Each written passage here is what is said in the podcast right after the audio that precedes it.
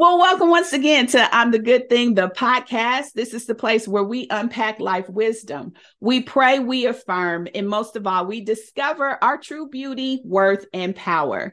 I'm Denise Taylor, and I help women build a life that they love. And I know that begins with us believing everything good about who God created us to be. Now, this is the place where we get energized in a God kind of way as we see ourselves the way God sees us. And let me tell you, sis, you are good.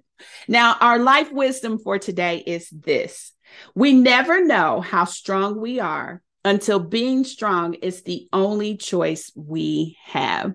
And as I reflect on that wisdom, I am reminded of January 2021 when I had the call to step in as my mom's primary caregiver.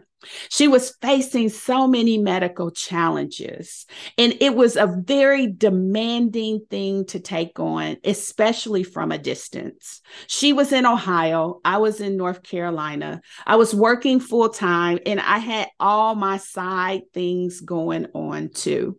But I knew that that was a responsibility that I was called to take on.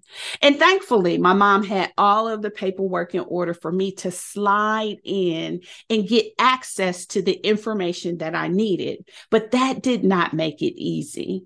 You see, being there for someone who is facing a medical challenge requires you to rise up in a way that you never imagined. It puts a very great demand on you. It puts pressure on your relationship. It puts pressure on your love. It is the very thing that makes you begin to realize you are truly stronger than you think. And here's what I've learned about life I've had many other experiences all throughout my life related to relationship, related to work, related to even my personal aspirations that were really hard things. They were hard to face, they were hard to navigate, but it was in me to show up in great strength. And I know, I know that it wasn't just me. It wasn't just me operating in my gifts, talents, and ability, but that there was something within me that powered me along. And many times, my gifts, talents, and ability wasn't the thing that made the difference at all. It was my ability to rest fully on my relationship with God that helped me to discover just how strong I was. You see, in those moments where you have to go deep and things don't make sense, you got to be able to tap into something that is within you as a foundation. And I realized when I had to navigate that journey with my mom, when I had to face a lot of life decisions that were difficult, when I had to overcome situations, I realized that it was me then tapping into what was stronger, what was my foundation. And for me, that was God. And when I when I felt desperate, when I didn't know how to navigate, when I was being asked questions and scenarios were being thrown at me of all the health challenges that she had, I had to rely on the Holy Spirit to lead and guide me. I was out of my element. So my gifts and talents just really didn't make a difference. I needed God.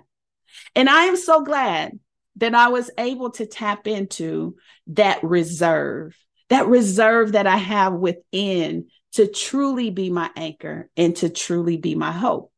And so, when you are in a situation and you feel like you don't have power, I want to make sure that you're trying to draw upon the foundation you have with God, because that's the thing that's going to help you navigate through those very hard and difficult moments. I also want to reassure you that you can do hard things. There's nothing impossible to you because God is with you, so you can do hard things. You belong to the master, you belong to the king. He is the one who is in control of everything. But the biggest question is what are you relying upon?